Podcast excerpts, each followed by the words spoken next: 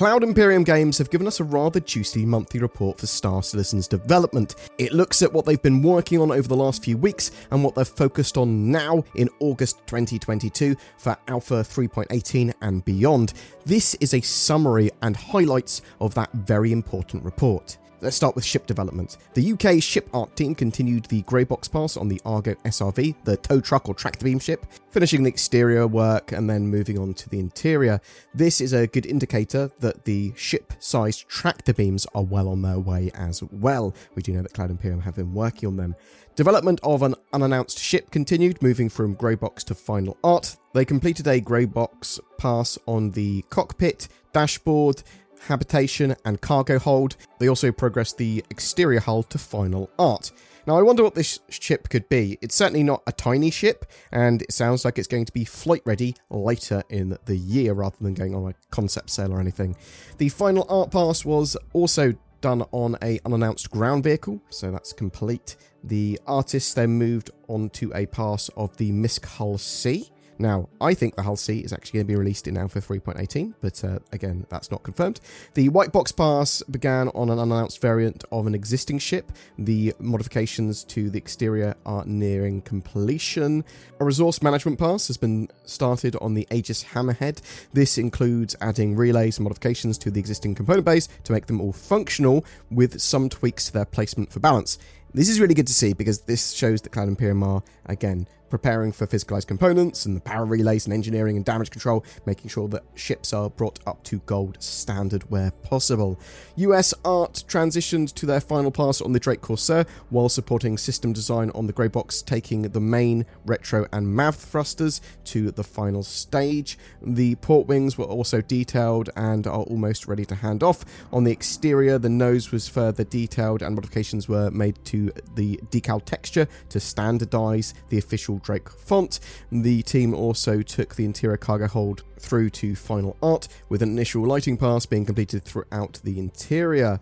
The features team continued to develop life support and engineering gameplay. This included work on the MISC Hull A, as it's the first ship with interactable relay points that control resource distribution. The power plant and fuel tanks now power the system using the new tech, and UI was extended to allow players to control the temperature per room. That's pretty major features. That's basically atmospheric control to some extent. That is a much more uh, deeper implementation of those relay systems, of those um, resource distribution methods. Hull scraping is progressing well as well, with the team focusing on creating the commodity boxes and repair ammunition at the dedicated filler stations in the Reclaimer and Vulture. And Cloud Imperium confirmed recently again that the Reclaimer is also getting hull stripping for its turrets in Alpha 3.18.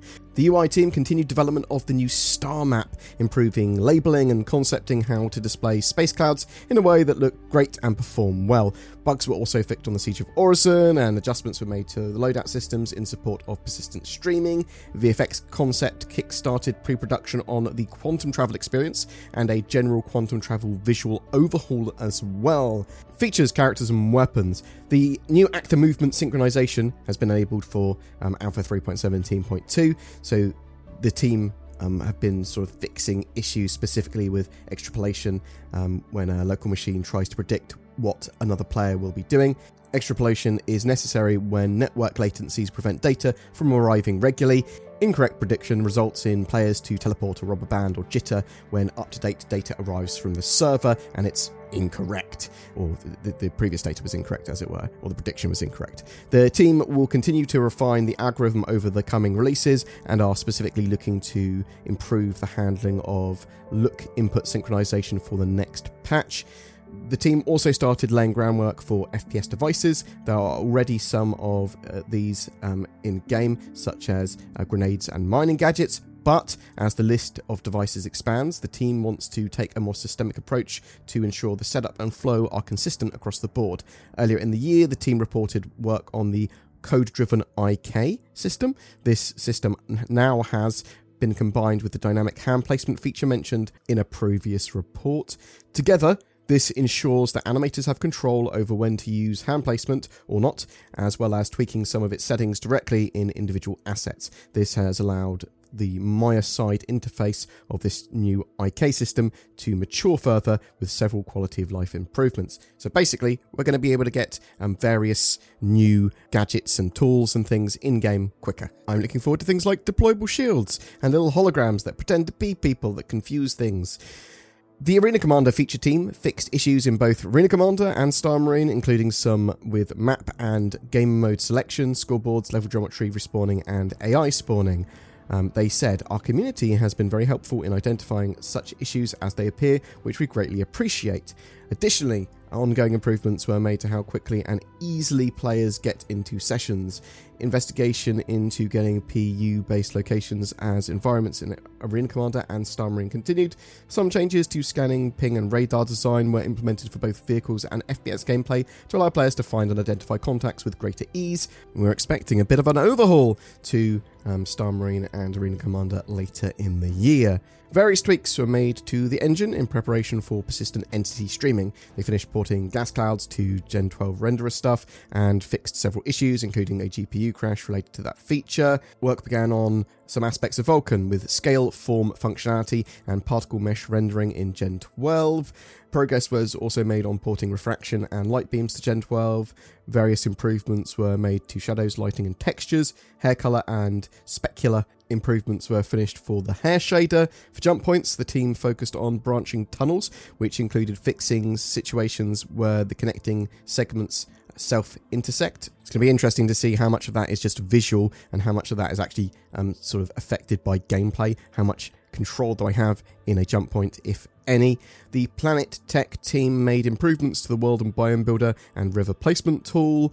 Collision detection was added to Rastar, the point of interest outpost and base building tool, to prevent modules from being placed when they overlap with the geometry.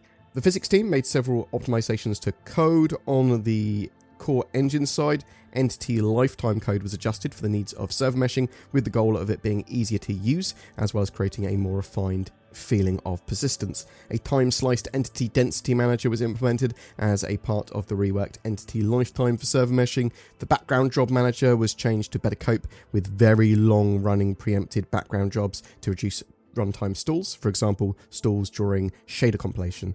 They spent time supporting Alpha 3.18 and bug fixing 3.17.2, especially analysing the impact of 100 player plus servers. The lighting team made a minor polish pass on Orison and fixed minor bugs across other locations. They moved on to supporting the new Sand Cave location archetype, which is planned for Alpha 3.18. Compared to Rocky Caves, Sand Caves um, feature more natural, dappled light filtering in from the surface above to create a very different mood and atmosphere. They also completed a lighting pass on the upcoming Origin 600i and Crusader Mercury derelict crash sites, integrating the nearby settlements into the landscape and stripping out the lighting from the ships. They worked on a full lighting pass of the upcoming racing circuit being added to the Orison Convention Hall. That's an interesting one because that sounds like we're getting races at the Intergalactic Aerospace Expo this year in November potentially. That's that's what it looks like to me there.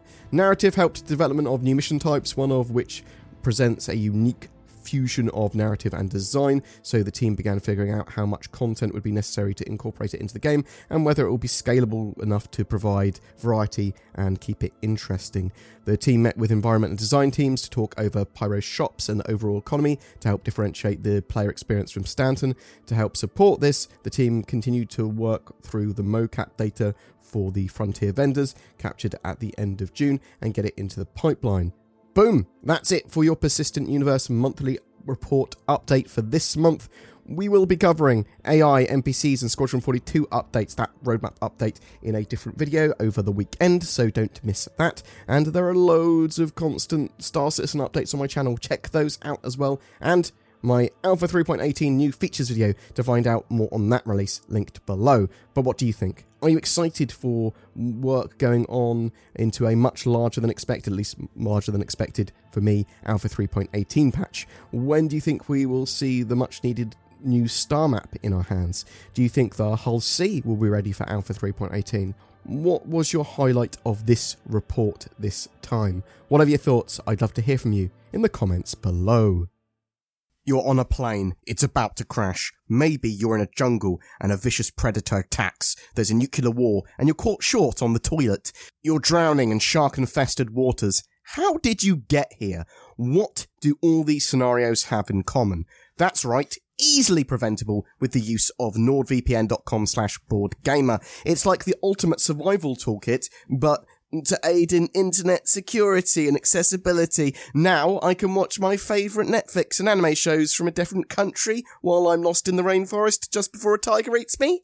Thanks nordvpn.com slash boredgamer you can get discounts by using the links below. But please note that probably in the case of a plane crash or, you know, you're drowning, NordVPN might not be the most effective solution. Every month we have a Star Citizen ship giveaway. This month we're giving away an RSI Scorpius heavy fighter. This two-seater powerful heavy fighter allows you to pretend you're in Star Wars with your X-Wing. It comes with a lifetime insurance and access to Star Citizen, so even if you haven't got a Star Citizen account already, you can play the game to be in for a chance of winning that, just comment on any of my videos made during August. A massive thank you to everyone that subscribed to the channel or just watches my content or comments and likes and shares those videos. It really genuinely does help. And if you want to go the extra mile to help support the channel, you can click on the join button under any of my videos or click on the links to Patreon. It all goes a huge way to help the channel grow and expand. Thank you so much for watching. I hope you have a great time in Alpha 3.17.2 and I hope to see you in the verse.